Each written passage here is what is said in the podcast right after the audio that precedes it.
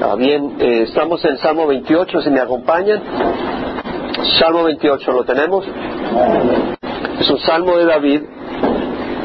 A ti clamo, oh Jehová, roca mía, no seas sordo para conmigo, no sea que si guardas silencio hacia mí, venga a ser semejante a los que descienden a la fosa. Escucha la voz de mis súplicas cuando a ti pido auxilio, cuando levanto mis manos hacia el lugar santísimo de tu santuario. No me arrastres con los impíos, ni con los que obran iniquidad, que hablan de paz con su prójimo mientras hay maldad en su corazón. Dales conforme a su obra y según la maldad de sus hechos. Dales conforme a la obra de sus manos. Págales su merecido. Porque no tienen en cuenta los hechos de Jehová ni la obra de sus manos. Él los derribará y no los edificará. Bendito sea Jehová, porque ha oído la voz de mis súplicas. Jehová es mi fuerza y mi escudo. En él confía mi corazón y soy socorrido. Por tanto, mi corazón se regocija y le daré gracias con un cántico. Jehová es la fuerza de su pueblo y él es defensa salvadora de su ungido. Salva a tu pueblo y bendice a tu heredad.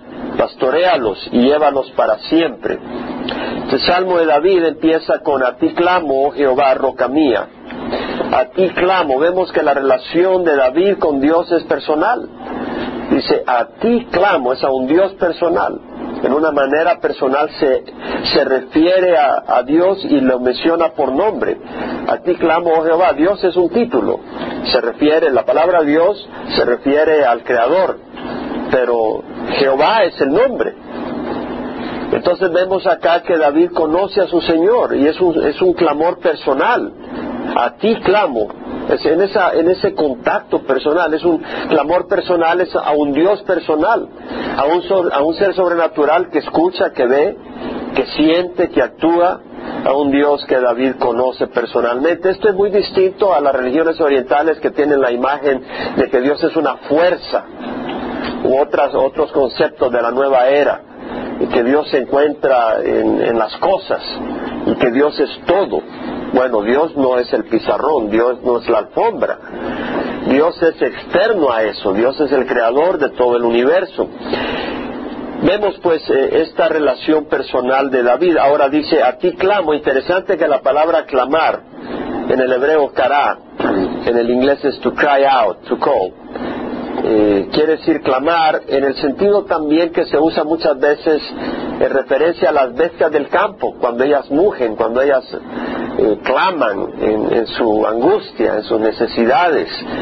Es una expresión audible, ese clamor, emitida con intensidad, ya sea un grito ininteligible, como cuando uno gime, que no dice una palabra realmente que, que se pueda entender, o puede ser un clamor inteligible, y acá vemos que David está clamando con palabras que son claramente entendibles. Es un clamor buscando ayuda. David dice, a ti clamo Jehová, roca mía. Veamos de que se hace una referencia clara de que para él el Señor es algo tan personal. Él es mi roca, Él es mi refugio. Es como cuando uno está en el desierto y dice, aquella es mi roca. A mí me gusta ir a- por los trails en Idlewild. Y hay un trail que me encanta mucho, que es Deer Spring Trail. El, el- el trail, o, ¿cómo se dice en español trail?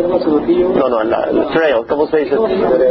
La vereda, la vereda o camino en, eh, de, la, de, la, del- de la fuente de agua de los, de los ciervos, de los venados, ¿verdad? Y me, me gusta irme por allá. Y después de la media hora, 40 minutos, tengo un lugar ahí que es una roca muy grande, muy ancha, escondida a la par del camino. Hay que desviarse, pero de ahí uno tiene una vista fenomenal. Y ahí descanso y después sigo mi, subida. Pero es un lugar predilecto, es mi roca. Es mi lugar favorito, es muy personal. Yo tengo una experiencia ahí, ¿verdad?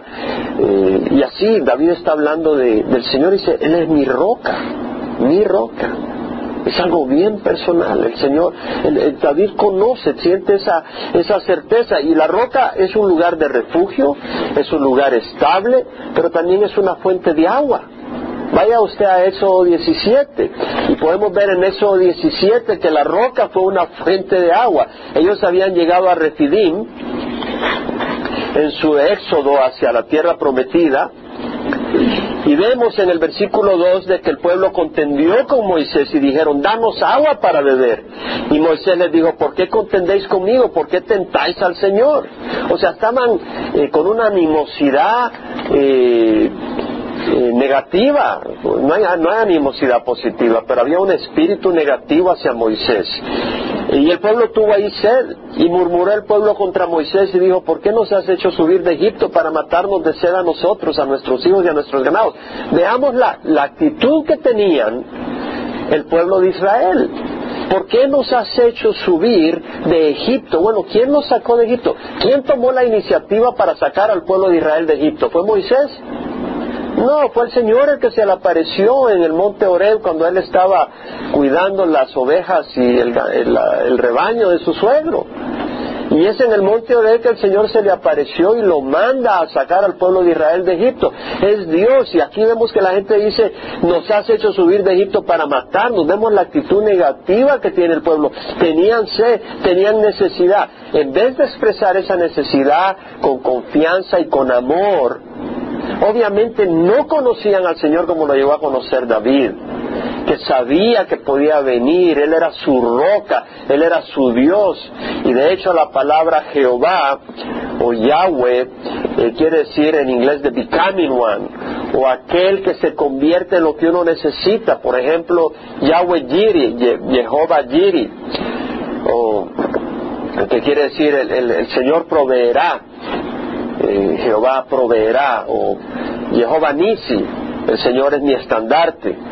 Y así tenemos otras expresiones eh, del Señor, Jehová Shua, o sea, eh, Yeshua, Jehová Shua, el Señor es salvación. Entonces viene de ahí Osea o, o Josué. entonces vemos de que el nombre de Jehová representa todas esas cosas y David lo entendía, pero aquel pueblo de Israel no lo entiende. Saliendo de Egipto y dice, ¿por qué nos has hecho subir de Egipto? Acuérdense las diez plagas que mandó el Señor, habían visto la maravilla, las plagas, había convertido Moisés el río en sangre, las aguas en sangre, había habido plagas de ranas, del río salieron ranas y les hicieron la vida imposible, eh, insectos, eh, había furúnculos, había granizo y luego la muerte de sus primogénitos. Dios había manifestado su poder de una manera tan increíble. Y sin embargo vemos que esta gente está ciega de las maravillas del Señor estaban oprimidas por una situación en un momento determinado y fueron ciegos de todo lo que Dios había hecho. Y claman a Jehová, Moisés, diciendo, ¿qué haré con este pueblo un poco más y me apedrean? Y Jehová dijo a Moisés, a Moisés, pasa delante del pueblo y toma contigo algunos de los ancianos de Israel y toma en tu mano la vara con la cual golpeaste al Nilo y ve, he aquí yo estaría ahí delante de ti sobre la peña en Oreb. La, la palabra peña ahí es la misma palabra usada en el Salmo 28.1, sur. Es esa misma palabra en el hebreo. Entonces eh, vemos que está diciendo, yo estaré delante de ti sobre la peña en Oreb y golpearás la peña y saldrá agua de ella para que beba el pueblo. Y así lo hizo Moisés en presencia de los ancianos de Israel. Vemos que el Señor en vez de acabárselos, en vez de destruirlos, sacó agua de la peña. La roca, entonces vemos que la roca es un lugar estable, es un lugar de refugio, pero David conocía el Antiguo Testamento, eh, o sea, lo que era el Pentateuco, pues la ley, y vemos que él entiende que esa roca también era una fuente de agua. Y como dice eh, leemos en primera de Corintios 10:4 que dice Pablo todos bebieron la misma bebida espiritual porque bebían de una roca espiritual que los seguía y la roca era Cristo Cristo esa roca. Ahora vemos entonces de que el pueblo eh, eh, perdón David está clamando a la roca, él sabe que, el Dios es su roca. Cuando vemos su clamor vemos dos cosas en el versículo 1 y 2. Dice, no sea que guardas, no sea sordo para mí, no sea que si guardas silencio hacia mí venga a ser semejante a los que descienden a la fosa. Escucha la voz de mis súplicas cuando a ti pido auxilio, cuando levanto mis manos hacia el lugar santísimo de tu santuario. Vemos que está diciendo, no sea sordo para mí conmigo, no sea que si guardas silencio hacia mí voy a hacer historia me voy a acabar, la crisis en la que estoy me va a destruir, dice David. Señor, si tú no actúas, soy historia. Caput, se acabó. Se olvidaron de mí, quedé destruido. Aquí hay dos aspectos que podemos ver en David. Número uno, él reconoce la compasión de Dios. Tú no vas a ir con alguien que tiene un corazón duro para decirle ayúdame que estoy en una crisis. Tú no vas a hacer eso. ¿Para qué? Te va a poner más de más, de más mal humor.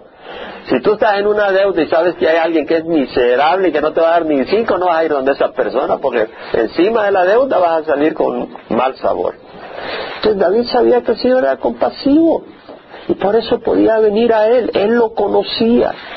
Dios es mi proveedor, Jehová Jireh. David sabía eso y, y, eso es tan importante. Y la segunda cosa que David entendía es que dependía del Señor. Y hablábamos de que si uno no se vuelve como un niño no puede entrar en el reino de los cielos. Y la característica de un niño es que depende totalmente de su padre. Y acá vemos que David depende de Dios, dice, no seas sordo para conmigo, si guarda silencio hacia mí voy a ser semejante a los que descienden a la fosa. Vemos que David era un hombre sencillo, era un hombre humilde, era un hombre manso en ese sentido. Pero volviendo al hecho de que David entendía que Dios era compasivo y sensible al dolor de él, sabía que Dios le amaba. De hecho, ¿saben ustedes cómo se dice David en hebreo? David. Y en inglés quiere decir beloved, amado, muy amado, muy querido. Entonces eh, David entendía que su nombre no era accidente, David sabía que él era especial y que él era muy amado y muy querido del Señor. David entendía eso y realmente eh, eso fue lo que revela también la compasión de Dios hacia la gente, le revela el Señor cuando Moisés quiere ver la gloria de Dios y le dice, bueno, te voy a manifestar mi nombre. Y en la peña el Señor manifiesta su nombre. Jehová, Jehová Dios compasivo y clemente, lento para la ira y abundante en misericordia y verdad, que muestra misericordia a millares, que perdona la iniquidad, la transgresión el pecado. Entonces vemos de que Dios es compasivo en 1 Juan 3, 1, 2, nosotros tenemos suficiente revelación para entender que Dios es compasivo y venir a la roca nuestra. El, apóstol dice, mirad cuán gran amor nos ha otorgado el Padre para que seamos llamados hijos de Dios. Y eso es lo que somos. Somos hijos de Dios. Pero eso es por amor. Esa es una adopción. Porque naturalmente no somos hijos de Dios, o sea, somos creación de Dios. Pero Dios nos eleva a nivel de hijos. En 1 Juan 3:16 dice, en esto conocemos en el amor en que Él puso su vida por nosotros. Realmente a veces esto se vuelve un cliché en nuestra mente, una frase mecánica y no algo que realmente entendemos en el corazón. Dios puso su vida por nosotros. El Señor entregó su vida. El padre mandó a su hijo a morir en la cruz. Su hijo murió en una muerte cruel, insultado, abofeteado, con latigazos, despreciado, escupido, abofeteado y de todo, puñetazos, corona de espina, todo lo que sufrió el Señor. El Señor lo hizo por amor. En esto conocemos el amor que Él puso su vida por nosotros. En 1 Juan 4.10 dice, en, este consiste en, el, en esto consiste el amor. No en que nosotros hayamos amado a Dios, sino que Él nos amó a nosotros. A veces la gente dice, yo amo a Dios. Eh, no te vanaglories tanto. Está bien que digas que amas a Dios, pero ten cuidado de vanagloriarte en eso. Más bien vanagloriarte en que Dios nos ama. Porque Dios merece nuestro amor y somos muy malos para amar a Dios. Amamos con muy poca, con mucha limitación. Pero que Dios nos ame. En esto consiste el amor, no en que nosotros hayamos amado a Dios, sino que nos amó a nosotros y envía a su Hijo como propiciación por nuestros pecados. Amados, amémonos unos a otros, porque el, que ama es conoce a Dios y es nacido de Dios. El que no ama no conoce a Dios, porque Dios es amor. Dios es amor, es decir, si queremos definir amor, veamos a Dios. Eso es amor, no es lo que presenta Hollywood. Hollywood presenta egoísmo bajo la pantalla de amor. Hollywood puede presentar pasión desenfrenada y torcida y fuera del contexto que Dios planeó y lo llaman amor. Pero su fruto es amargo, mientras que el fruto del amor de Dios es precioso. Entonces vemos la diferencia. Ah, Volviendo a que David entendía que si Dios no lo rescataba se acababa él, vemos su humildad. Y esa humildad no consiste en andar cabizbajo, pero realmente reconocer la verdad. Esa humildad es luz y esa humildad es sabiduría. Reconocer que nuestra vida depende del Señor, pero no como aquel que está desesperado y no tiene esperanza, sino como aquel que sabe que puede venir a su papá. Y esa es una gran diferencia. Pero eso es muy distinto a la autosuficiencia de la gente. En este mundo quiere, que, quieren enseñarte que seas autosuficiente. Tú vas a salir adelante por tu esfuerzo. No, mi amigo. No, mi amigo. No es así. Yo le doy gracias al Señor. Yo estuve trabajando en, la industria y el Señor me prosperó, pero yo podía ver la mano de Dios. Habían milagros literales. El Señor me metía en unos proyectos dificilísimos y, Dios sobrenaturalmente me, daba conocimiento y era sobrenatural, me lo mostraba sobrenaturalmente. Pero veía la mano de Dios y hermanos, nosotros no somos autosuficientes. Eh, la arrogancia, la presunción, la vanidad, la necedad, la estupidez de creer que nosotros la podemos solos, eso no es valentía, eso es falsedad y engaño. Entonces dice el salmista, escucha la voz, no me arrastres con los impíos ni con los que obran iniquidad, que hablan de paz con su prójimo mientras hay maldad en su corazón. Veamos acá, David entiende que los impíos van a ser arrastrados. Por eso dice, no me arrastres con los impíos ni con los que obran iniquidad. Es decir, a los impíos les vas a cortar la vida más temprano. El fin de los impíos es distinto que el fin de los, de los tuyos. Y dice, no me lleves con el fin, no me, no trates conmigo como tratas con los impíos. No me lleves a la catástrofe. No me lleves al desastre, no me lleves a la destrucción, no me lleves a la muerte prematura con que llevas a los impíos. Algunas personas no se dan cuenta que cada vez que nace una criatura hay una fecha de cuando va a partir este mundo. Todos nacemos, pero todos vamos a partir de este mundo. Ahora, entendamos también de que Dios tiene soberanía absoluta. Y la vida de cada uno de nosotros está en las manos del Señor, no está en las manos del carro que puede causar el accidente con el que morimos. No está en las manos del virus que puede ocasionarnos la muerte, está en las manos de Dios la vida de cada uno de nosotros. El número de nuestros días está en las manos de Dios. Y el impío, Dios trata con él de una manera.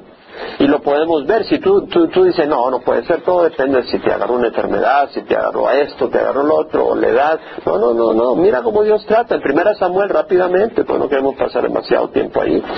Pero si, si solo haz un recuento de la escritura. En primera Samuel capítulo 2 vemos los hijos de Elí, el sacerdote. Eran hombres indignos, no conocían a Jehová ni la costumbre de los sacerdotes con el pueblo. Cuando algún hombre ofrecía sacrificio, venía el criado del sacerdote con un tenedor de tres dientes en su mano mientras se cocía la carne, lo introducía en la cazuela, la olla, la caldera o el caldero, y todo lo que el tenedor sacaba lo tomaba el sacerdote para sí. Así así en sí lo contó los israelitas que allí iban, los hijos de Eli, Ofni y Finés. Estos hombres eran malvados. Y venían y mandaban a su criado cuando traían el sacrificio para el Señor y métele el tenedor y tráeme lo que está ahí. Es decir, la ofrenda del Señor la tomaban ellos. No había respeto para las cosas de Dios. ¿Verdad? Ahora, si Dios nos da un don a nosotros, y nosotros se lo presentamos y presentamos nuestra vida al Señor y ese don, pero es para vanagloriarnos. Estamos haciendo lo que hizo Ofni y Literalmente, estamos sacando provecho del sacrificio del Señor. Amén. Ahí vemos. Antes de quemar la grosura, el criado del sacerdote venía y decía al hombre que ofrecía sacrificio, da al sacerdote carne para asar, pues no aceptará de ti carne cocida, sino solamente cruda. No, no quiero carne sancochada, yo quiero unas carnitas, quiero un poco de chicharrón. Era la actitud de esta gente. Y no, el hombre le decía, ciertamente deben de quemar primero la grosura y después toma todo lo que quiera. Él respondía, no, me darás ahora y si no lo tomaré por la fuerza. El pecado de los jóvenes era muy grande delante de Jehová. Vemos el corazón de esta gente. El versículo 22 dice, Elías era ya muy anciano, oyó todo lo que sus hijos estaban haciendo a todo Israel y cómo se acostaba con las mujeres que servían a la entrada de la tienda de la reunión. ¿Por qué hacéis estas cosas? le dijo. Las cosas malas de que oigo hablar a, a todo este pueblo, le dijo Elías a sus hijos. No, hijos míos, no es bueno el informe que oigo circular por el pueblo del Señor. Elí le cuestiona a sus hijos, pero no hace nada. No tiene un celo sagrado por las cosas de Dios. A sus hijos les permite ir a donde no deberían de ir e irrespetar a Dios como no deberían. Nosotros los padres tenemos que implantar en nuestros hijos un temor santo a Dios. Nosotros, nuestros, nosotros los padres debemos de implantar en nuestros hijos un respeto a la iglesia.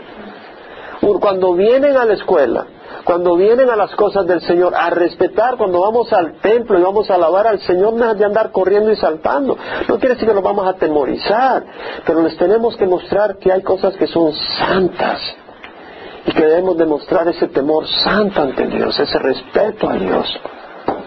Que Dios no es el tío de arriba, el barbudo de arriba. No es así es el creador del universo, merece todo nuestro respeto. Y vemos de que un hombre, versículo 27, un hombre de Dios vino a él y le dijo, así dice Jehová, no me revelé ciertamente a la casa de tu padre cuando ellos estaban en Egipto, esclavos de la casa de Faraón. No los escogí entre todas las tribus de Israel para ser mis sacerdotes, para subir a mi altar, para quemar incienso, para llevar un efod delante de mí. No di a la casa de tu padre todas las ofrendas descendidas de los hijos de Israel. ¿Por qué pisoteáis mi sacrificio y mi ofrenda que he ordenado en mi morada? Y honras a tus hijos más que a mí, engordándolos con lo mejor de cada ofrenda de mi pueblo Israel. Versículo 30 dice, lejos esté esto de mí, yo honraré a los que me honran y los que me menosprecian serán tenidos en poco. Y aquí vienen días cuando cortaré tu fuerza y la fuerza de la casa de tu padre y no habrá anciano en tu casa y verás la angustia de mi morada a pesar de todo el bien que hago a Israel, y nunca habrá anciano en tu casa. Sin embargo, alguno de los tuyos no cortaré en mi altar para que tus ojos se consuman llorando, tu alma sufra, pero todos los nacidos en tu casa morirán en la flor de la juventud. ¡Wow! ¿Qué está diciendo? Le puede quitar la vida en la flor de la juventud. Y Ovni y Finés murieron cuando fue el ataque de los filisteos que se llevaron el arca del pacto. Ovni y Finés que iban ahí con el arca y con toda la pompa porque Dios los iba a proteger, Dios dijo, lo siento, ustedes no me han honrado y les cortó la vida. ¿Qué, la vida, qué de la vida de Er y Onán, los hijos de Judá? Usted lo puede leer en Génesis 38, 7 al 10. El Señor los mató a Er y a Onán porque no agradaron al Señor sin tener hijos, ni siquiera llegaron a tener hijos y el Señor les quitó la vida. ¿O qué eh, de los hijos de Aarón? Que entraron y quemaron un fuego extraño, quemaron incienso, fuego extraño que Dios no les había dado a quemar. Dios es santo, vaya a Levítico, Levítico 10, Nadab y Abiú, Nadab y Abiú, hijos de Aarón, tomaron sus respectivos incenciarios y después de poner en ellos fuego y echar incienso sobre él, ofrecieron delante de Jehová fuego extraño que él no les había ordenado. Se acercaron a Dios, se acercaron a ofrecer al Señor sin reconocer la santidad de Dios. Y de la presencia de Jehová salió fuego que los consumió y murieron delante de Jehová. Entonces Moisés dijo a Aarón, esto es lo que Jehová habló diciendo, como santo seré tratado por los que se acercan a mí y en presencia de todo el pueblo seré honrado. Hermanos, cuando vamos a tomar la Santa Cena, debemos de ir con respeto a reconocer el cuerpo y el sacrificio de nuestro Señor Jesucristo y debemos de enseñarle a nuestros hijos ese respeto. No quiere decir que tenemos que ser como momias, pero tenemos que reconocer lo que se está haciendo, no vamos a ir chisteando y, etcétera, pero reconocemos lo que estamos haciendo. Y cuando estamos alabando al Señor, que el Señor toque nuestros corazones para que entendamos que estamos alabando a Dios. Y, vengamos en un espíritu de respeto y de regocijo a la presencia del Señor. Amén. O estoy hablando en, chino, yo creo que es del Señor lo que estamos hablando. Tener ese espíritu a nuestro Señor, hermano, nuestro Señor no es un pedazo de papel que hacemos como queremos, es el Dios del universo y no somos consumidos por su misericordia. Ahora, Ananías y Zafira en el Nuevo Testamento dijeron que habían comprado un terreno que habían vendido su terreno y sí lo habían vendido, pero dieron a entender que lo habían vendido y que todo lo que habían vendido lo habían traído a los pies de Pedro. Y Pedro dijo, Soy un mentiroso. ¿Crees que has engañado? no, es, al hombre, es al Espíritu Santo que estás tratando de engañar. A Dios nadie lo engaña. Ahí murió Ananías y después murió Zafira. Usted puede leer la historia en el capítulo 5 del libro de Hechos. Dios es santo. Dios es santo y no somos consumidos por su misericordia. Hay, un aspecto de Dios que es su santidad, hay un aspecto muy grande también que es su amor y su misericordia. Pero no olvidemos la santidad de Dios. No olvidemos quién es Dios. números 32, 23 dice, tened por seguro que vuestro pecado os alcanzará. El cristiano no puede jugar con pecado, hermanos. El pecado lo va a alcanzar, lo va a destruir. Salmo 1.4, los impíos son como paja que se lleva el viento. Estamos hablando acá cuando dice David, no me arrastres con los impíos ni con los que obran iniquidad. David tenía un entendimiento de que su papá espiritual, su roca era mi roca. Y podía venir a él, pero también entendía que Dios era santo y que iba a arrastrar a los impíos a la destrucción. Dice, no me arrastres con los impíos, con los que obran iniquidad que hablan de paz con su prójimo mientras hay maldad en su corazón. ¿Qué está diciendo? Aquellos que dicen una cosa, pero por adentro tienen otra cosa en su corazón. Eso se llama hipocresía y maldad. Eso se llama hipocresía y maldad y podemos ir a Levítico 19, versículo 11. Porque con los labios podemos mostrar una cosa, pero estar haciendo otra en el corazón. 19.11 dice, no hurtaréis, ni engañaréis, ni os mentiréis unos a otros. Yo puedo estar sonriéndole a un cliente y estafándolo a la vez. ¿Cierto o no? No hurtaréis, ni engañaréis, ni os mentiréis unos a otros, y no juraréis en falso por mi nombre, profanando así el nombre de tu Dios. Yo soy Jehová.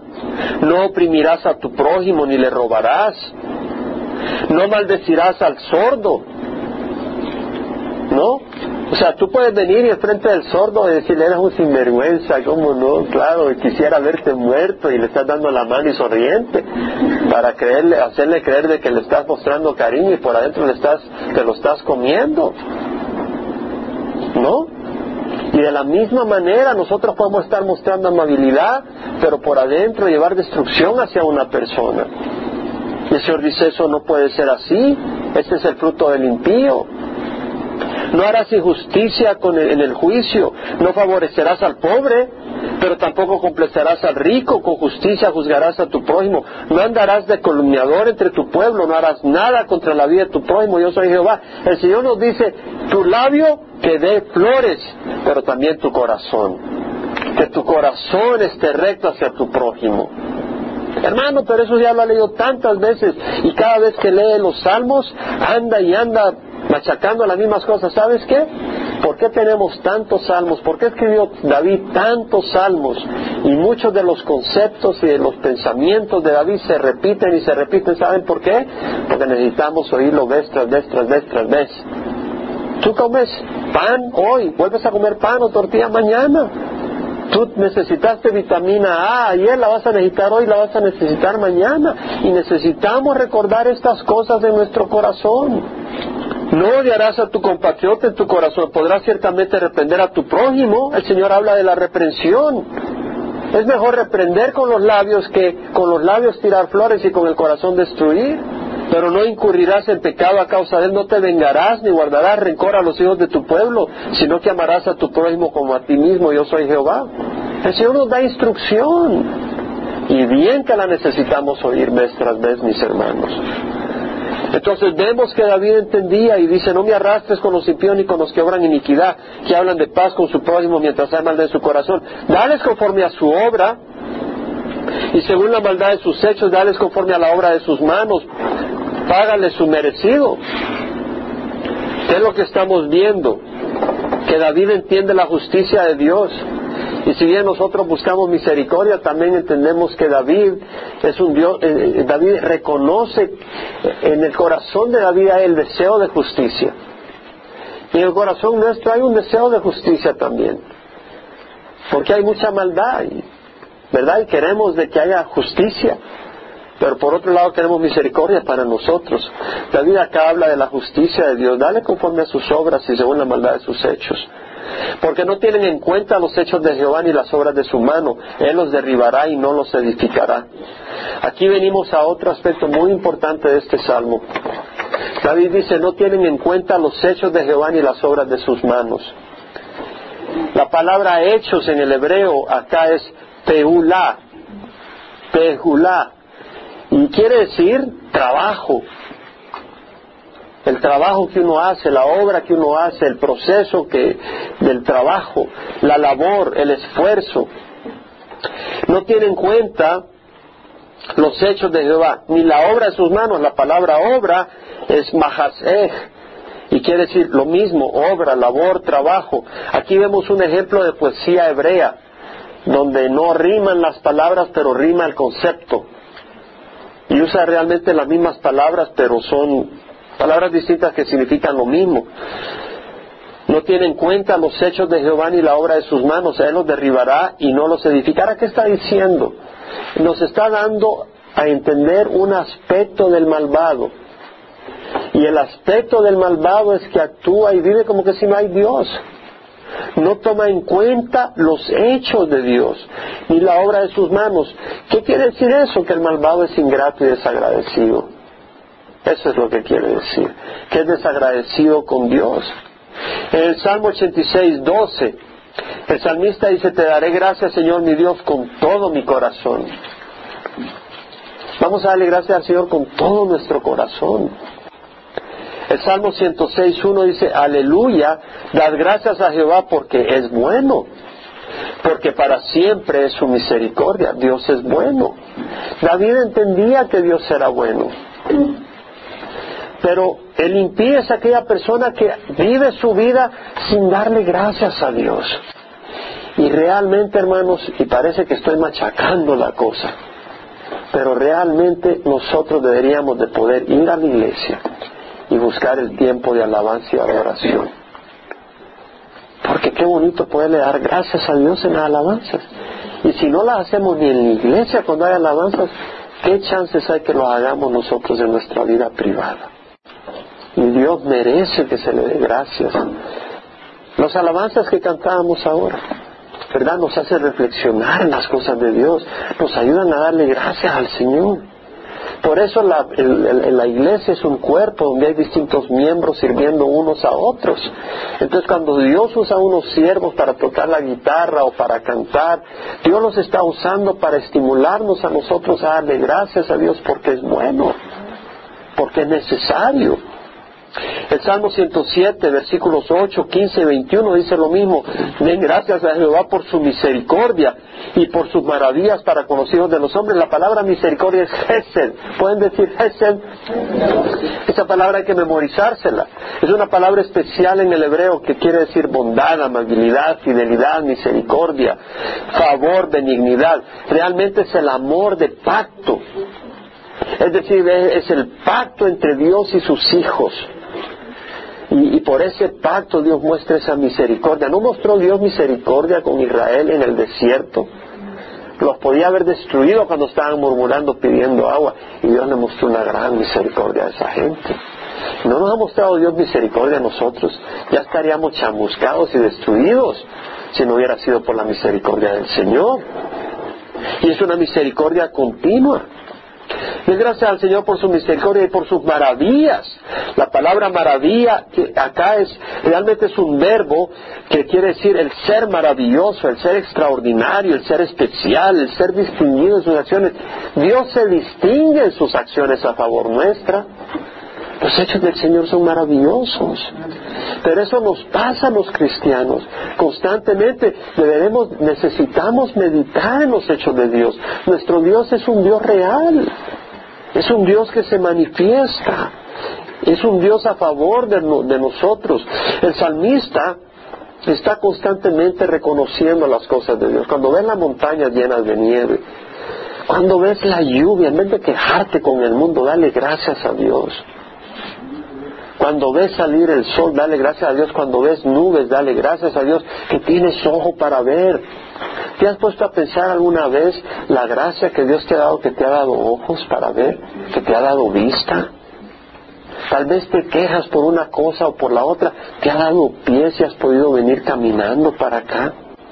¿Has podido expresarte con tus labios una necesidad o un deseo? ¿O tienes un lugar a donde reunirte cómodo? Tal vez dices, no, pero estas sillas no tienen colchón, que no sé qué. Vétete a Cuba y me vas a contar. Dios nos ha bendecido. Y, el salmista dice, cuando veo tus, los cielos, la obra de tus dedos, la luna y las estrellas que tú has establecido, ¿quién es el hombre para que de él te acuerdes y el Hijo del Hombre para que lo cuides? Es decir, Dios es tan cercano. Cuando hablamos, cuando la transfiguración que apareció Moisés y Elías, y estaban hablando con el Señor, diciéndole que él iba a ir a Jerusalén para morir y para su partida. Y, reflexioné en aquellos días que estábamos viendo ese pasaje. Qué increíble que Jesús se haya humillado, el creador del universo venga y, y venga Moisés a decirle, tienes que ir a Jerusalén. ¿Quién viene Moisés? Eres polvo. ¿Y quién somos nosotros? Somos polvo y tenemos el, privilegio de ser elevados a la posición de hijos de Dios. Qué gran cosa la que es el Señor. El salmista reconocía constantemente la obra de Dios. Los cielos declaran la, la gloria de Dios el firmamento anuncia la obra de sus manos. Un día transmite el mensaje a otro día, una noche a otra noche, revela sabiduría. Y si vas a ese salmo que ya lo hemos estudiado, en el versículo 7 dice, la ley de Jehová es perfecta, que restaura el alma. ¿No tenemos nosotros la palabra de Dios? ¿Qué darías tú por la palabra de Dios? No me contestes verbalmente. ¿Qué estarías dispuesto a dar por la palabra de Dios? ¿Estarías dispuesto a dar tu casa? ¿Estarías dispuesto a dar todo lo que tienes por la una Biblia? ¿Sabe que en Cuba la gente no tiene Biblias? Están sin Biblias. No hay suficientes Biblias, todas no las tienen. Yo he en, algunos lugares donde alguien se me acerca, este por favor, por favor, denme una Biblia. Recibimos cartas de gente pidiendo Biblias. No tienen una Biblia. Nosotros tenemos el privilegio de tener una Biblia, dos, tres, de bolsillo, de estudio.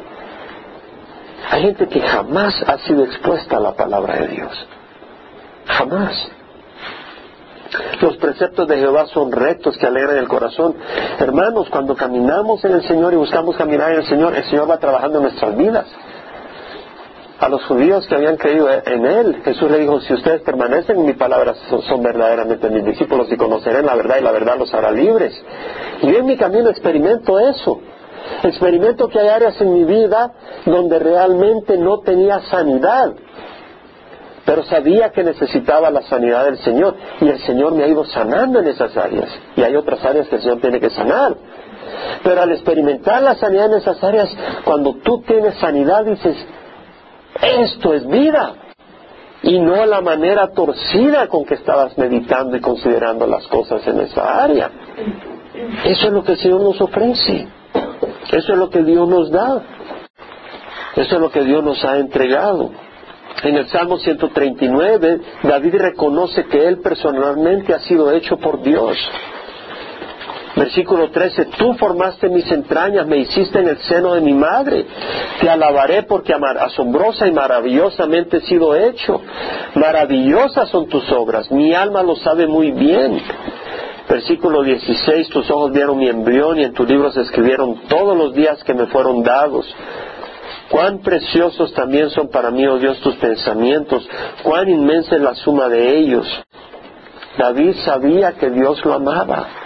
David sabía que Dios lo había creado personalmente. Y ese espíritu agradecido no es el del impío. nosotros debemos de tener un espíritu agradecido. Y no puedes tener un espíritu agradecido a menos que consideres al Señor, a menos que estemos en comunión con el Señor y veamos al Señor respondiendo y que tomemos el tiempo para reflexionar. Necesitamos tiempo en el corre, corre, corre, corre de la vida. Si tú no haces tiempo para reflexionar, ¿cómo vas a agradecerle a Dios? Y te digo, no tienes que ser legalista. Yo ya se lo he dicho muchas veces, yo le entro a la carne sin orar. Pero cuando ya la estoy saboreando, gracias Señor, eso está sabroso, jugoso, gracias mi Dios. O me estoy, cometiendo, me estoy comiendo un omelette y digo, gracias Padre, me puedo comer este omelette con pancito, que sabroso. Tal vez va a la mitad, pero igual de bien para el Señor, porque salió de corazón. Porque a veces tú vienes y vamos a orar. Dale a los que no te que no, y a comer. No hay nada de tu corazón una fórmula mágica que estás acostumbrada a decir. Mejor no digas nada hasta que empieces a saborear la cosa y digas, Señor, qué sabroso. Pero que salga del corazón. ¿Cierto o no es cierto? Porque muchas veces una fórmula como quien dice, pues hay que pagarle al Señor de arriba que nos dio la comida. No es así la cosa. Es dar un agradecimiento que Dios nos dio de comer. ¿Y qué del Evangelio? No me avergüenzo del Evangelio porque es el poder de Dios para salvación, dijo Pablo. ¿No tenemos nosotros el Evangelio? ¿Cuánta gente no tiene el Evangelio? ¿A qué edad escuchaste tú el Evangelio por primera vez, eh, Pancho? No nos digas qué edad tienes, pero ¿a qué edad lo escuchaste? No, nos hagas llorar. A los 20 años. A los 20. Yo lo escuché por primera vez a los 30 años. ¿Y cuánta gente no ha escuchado el Evangelio? Nosotros lo hemos escuchado. ¿No es una bendición? ¿No es un privilegio? Tenemos el Evangelio del Señor. Y vemos que la falta de agradecimiento, oh, se paga caro. Romanos 1, versículo 21. Aunque conocían a Dios, no le honraron como a Dios ni le dieron gracias, sino que se hicieron vanos en sus razonamientos y su necio corazón fue enterecido. No había un corazón agradecido hacia el Señor. Romanos 1, 21. No le dieron gracias al Señor. Dios nos ha bendecido, hermanos. Necesitamos tomar tiempo para darle gracias a Dios. Necesitamos, yo estoy sintiendo más y más cuando veo que el enemigo ataca en distintas áreas y a veces son ataques planeados y estratégicos. Y he podido ver que en la congregación de repente el enemigo empezó a atacar la alabanza. No al siervo de alabanza, que lo ataca todo el tiempo como todos nosotros, pero estoy diciendo la alabanza, porque de repente la gente perdió interés en la alabanza. ¿Cómo que perdió interés? Bueno, que haga el estudio bíblico una alabanza muchas veces. No estoy tirando duro, ¿verdad? Porque a veces me dicen, hermano, usted dijo que llegan tarde, cabal, cuando iba llegando a la iglesia. Y yo no sabía qué hora entraste, yo no me estoy fijando. Es parte del, negocio, ¿verdad? Creen que uno le está tirando duro a la gente, no es así. Pero el punto es, ya se me olvidó cuál es el punto, cuál es la coma mejor. El enemigo ataca estratégicamente y la alabanza, el enemigo la odia. Porque no quiere que Dios reciba alabanza. Y es algo tan precioso la alabanza. Que Dios nos ayude, que nos dé un espíritu de alabanza y de adoración, porque es precioso. Bueno, ¿qué podemos hacer ante tanta cosa? ¿Qué le podemos dar a Dios? ¿Necesita dinero? ¿Vamos a dar un préstamo al Señor? Oro, plata. No, vamos a ver lo que dice el salmista. Vamos al Salmo 116, versículo 12. ¿Qué daré a Jehová por todos sus beneficios para conmigo? Alzaré la copa de la salvación e invocaré el nombre de Jehová. Cumpliré mis votos a Jehová, así en presencia de todo su pueblo. ¿Sabe qué, mis hermanos? Cuando recibimos al Señor, ¿qué dijimos? Te recibimos como qué? Señor. Ese es un voto. Si Él es Señor, Él tiene que guiar tu vida y Él tiene que ser Señor en tu vida. ¿Cierto? Si Él es Señor, Él tiene que ser amo, director de nuestras vidas. Eso es lo que es ser Señor. Entonces vemos que acá dice, cumpliré mis votos al Señor en presencia de todo su pueblo. Alzaré la copa de la salvación. Hermanos, qué bendición que podemos alzar la copa de la salvación. podemos ver eh, fácilmente, si me acompaña Apocalipsis 19, 11 al 15. Y vi al cielo abierto, y aquí un caballo blanco, el que lo montaba se llama fiel y verdadero, y con justicia juzga y hace la guerra, sus ojos son una llama de fuego. Sobre su cabeza hay muchas diademas, tiene un, hombre, un nombre escrito que nadie conoce sino él. Está vestido en un manto empapado en sangre, su nombre es el Verbo de Dios. Es cuando Jesús venga a derramar su ira sobre la tierra. Dice, los ejércitos que están en los cielos vestidos de lino fino, blanco y limpio le seguían sobre sus caballos blancos, no para abrazar a la, a la tierra, Viene el Señor a traer juicio y dice, de su boca sale una espada afilada para herir con ella a las naciones y las regirá con vara de hierro. Y él pisa el lagar del vino, del furor, de la ira del Dios de Todopoderoso. El lagar es el lugar a donde se oprimen las uvas para sacar el jugo para que uno se la tome el jugo de uva. Pero este es, este es un jugo de uva de la ira del Dios Todopoderoso que le va a dar a beber a las naciones. Esa no es la copa de, esa no es la copa de salvación, es la copa de, de destrucción. Vemos que Dios trae una copa de destrucción para hacer beber a las naciones, a todo aquel que rechaza la justicia y la rectitud de Dios y que rechaza a su Hijo Jesucristo. Es claro. No lo vemos solo ahí, lo podemos ver en Zacarías 12. Vaya a Zacarías 12, donde vemos que el Señor tiene una copa para sus enemigos. Zacarías 12, 1, 2 iremos al 12, aquí yo haré de Jerusalén una copa de vértigo para todos los pueblos de alrededor.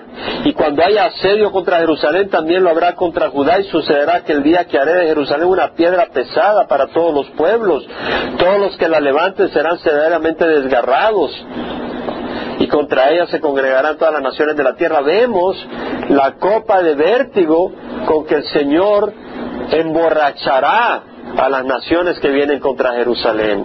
Es una copa de la ira del Señor. Vamos a Isaías.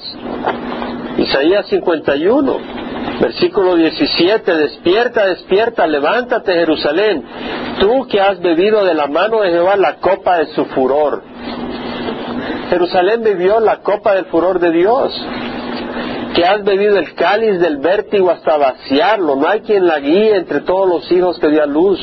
No hay quien la tome de la mano entre todos los hijos que crió. Aquí está Isaías profetizando la destrucción de Jerusalén. Traería a Nabucodonosor y al ejército babilónico a destruir a Jerusalén. iba a ser la ira de Dios. ¿Quién te confortará? Desolación y destrucción, hambre y espada. ¿Quién te consolará?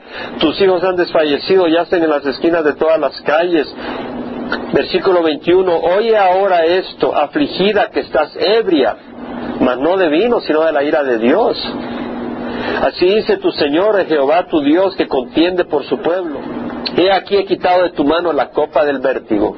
El cáliz de mi furor nunca más lo beberás lo pondré en las manos de los que te atormentan, que te han dicho, póstrate para que pasemos. Y tú pusiste tu espalda como sueldo, como suelo, como calle para los que pasaban. ¿Quién de nosotros no hemos probado la copa, no de la ira de Dios, pero del pecado y de la destrucción y del fruto de nuestra maldad? La hemos probado. No hemos probado la copa de la ira de Dios. La copa que hemos probado no es nada comparada con la copa de la ira de Dios. Pero la copa que hemos probado es la copa de salvación. Y esa es la que habla el Salmo 116. Quedaré a Jehová, por todos sus beneficios, para conmigo alzaré la copa de la salvación e invocaré el nombre de Jehová. O sea, declararé, me regocijaré, agradeceré al Señor por su salvación me vanagloriaré en la salvación que Dios me ha dado. Y luego dice en el versículo 17, te ofreceré sacrificio de acción de gracias e invocaré al nombre de Jehová. A Jehová cumpliré mis votos, sí, en presencia de todo su pueblo. Ofreceremos sacrificio de acción de gracias. Y eso fue lo que hace David en el versículo, en capítulo 28.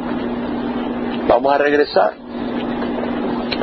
Los malvados no tienen en cuenta los hechos de Jehová ni la obra de sus manos. Él los derribará y no los reedificará. Hay una diferencia, nosotros el Señor nos derriba, pero nos reedifica. A los malvados los derriba, pero no los reedifica. A los malvados los destruye, a nosotros nos quebranta para reconstruirnos. Cirugía plástica. capítulo 28, versículo 6, bendito sea Jehová porque ha oído la voz de mis súplicas, Jehová es mi fuerza y mi escudo, el Señor nos da la fuerza que necesitamos para seguir adelante. Jehová es nuestro escudo. En Él confía mi corazón y soy socorrido. ¿Qué tienes que hacer? Confiar en el Señor. Querer caminar en su camino. No puedes tratar de querer caminar en un camino torcido. Por tanto, mi corazón se regocija y te daré gracias con mi cántico. Jehová es la fuerza de su pueblo. Pero antes de ver el versículo 8, ver el versículo 7, le daré gracias con mi cántico. ¿Qué es lo que hace David? Contrasta al malvado que no tiene en cuenta los hechos del Señor, no tiene en cuenta las maravillas del Señor y él dice, yo te daré gracias por lo que has hecho. Y luego viene él y reconoce que el Señor no solo es la fuerza de él, sino la fuerza de su pueblo. Y él es defensa salvadora de su ungido. Salva a tu pueblo y bendice a tu heredad, pastorealos y llévalos para siempre. ¿Cómo termina David? Pensando en los demás. Salva a tu pueblo, pastorealos. En esto conocemos el amor, que Él dio su vida, Él puso su vida por nosotros, así debemos de poner la vida nosotros por los hermanos. Padre, te damos gracias por tu palabra. Lo que tu palabra nos enseña, Señor, de que tú eres un Dios santo, pero también eres un Dios personal y podemos venir a ti porque eres un Dios compasivo, no eres un, Dios de corazón duro, pero eres un Dios misericordioso, eres un Dios de amor, eres un Dios bondadoso. Y el camino hacia ti, Señor, es entender de que si venimos a ti humildemente y, y rendimos nuestro corazón a ti y decimos, Señor, yo quiero caminar en rectitud. Señor, yo quiero ser un vaso para ti y no traer reproche, no quiero ser rebelde a ti. Yo no quiero ser eh, enemigo tuyo. Yo no quiero ser oscuridad, yo quiero ser luz. Entonces tú no lo destruyes. Tú tienes compasión de nosotros. Tú tienes misericordia de nosotros. Y podemos venir a ti y decir, a ti clamo, oh Dios. Mira mi situación no seas sordo porque no voy a destruir. Tú puedes decirle eso al Señor. El Señor ya lo sabe. Pero hay una relación personal, hay una conversación, podemos conversar con Dios sin miedo, si venimos con el corazón recto ante Dios. Y podemos hasta como el salmista decir, crea en mí, oh Dios, un corazón limpio y recto, renueva un espíritu recto dentro de mí. Podemos decir, como dijo el salmista, eh, ¿quién puede discernir sus propios errores? Absuélveme de los que me son ocultos, guárdame de pecados de soberbia que no se enseñoreen de mí, entonces seré librado de gran transgresión. Sean las palabras de mi boca y la meditación de mi corazón agradables ante ti, oh Jehová, roca mía, redentor mío. ¿Qué dice? El salmista no dice, ojalá mis palabras sean agradables. No, él dice, sean las palabras de mi boca y la meditación de mi corazón. En otras palabras, ayúdame a que mis palabras y mis pensamientos sean agradables. El salmista podía tener esa cercanía con Dios, sabía que no podía engañar a Dios. Sabía que no podía engañar a Dios. Dice, Señor, vengo acá desnudo, sucio como estoy. Heme aquí, lávame y ayúdame a caminar contigo. El salmista podía decir, papá, a ti te clamo. Él sabía que los, impíos iban a ser barridos. Dice, no sea yo barrido con los impíos. Y luego decía, gracias Señor. Gracias Señor. Padre, te damos gracias por tu misericordia. Te damos gracias porque nos has hecho hijos tuyos. Te damos gracias porque no nos has barrido con los impíos. Te damos gracias porque tu misericordia es grande. Porque tú no nos destruyes y no tienes el plan de destruirnos, tienes el plan de construirnos, tienes el plan de cambiarnos, de moldearnos, de transformarnos. Tú sabes cómo somos y cuando nos dejas ver cómo somos nos asustamos, pensamos que no somos salvos. Y sin embargo no es así, nos has salvado, nos has cambiado y vas a seguir cambiándonos.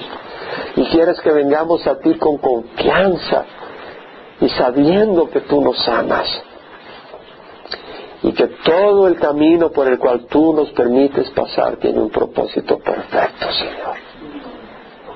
Y por ello debemos de darte gracias.